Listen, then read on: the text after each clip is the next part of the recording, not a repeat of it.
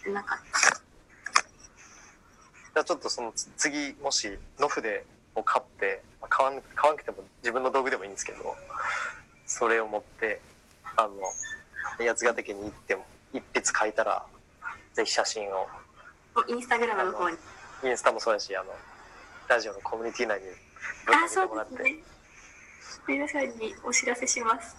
すげえ、なんか前半の話と後半の話を完全に一個にこう、な、なる、 やる話ってなかなかないんで、ワンプレート出来上がりましたね。そうそうそうそう。すごいな。なんか二つの趣味がこう完全に合わさるのってめっちゃいいなと思って。うん逆に興味ないこと、本当に興味ないから多分、うんシャツ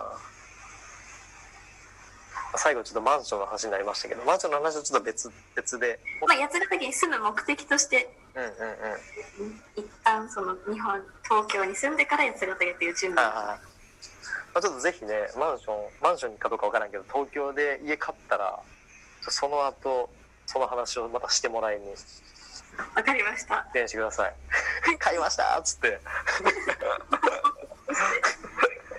あの、大変だったポイントと、ああ、それぜひ、めちゃくちゃニーズあると思うし、俺と我が家、我が夫婦がそれめちゃくちゃ聞き たい。も単うい純つでにもじゃあちょっと準備しておきます。お話できるように。割とこうメンタル的な話とかも多いんやけど、過去のラジオ。なんかそういう超実用的な話もめちゃくちゃ、あの、新しいジャンルなんでありがたいので。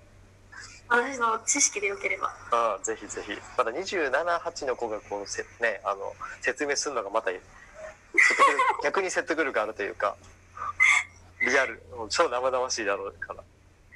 実体験含んで。うんうんうん。OK です。じゃあそれもう楽しみに、ぜひ2回目も出てください。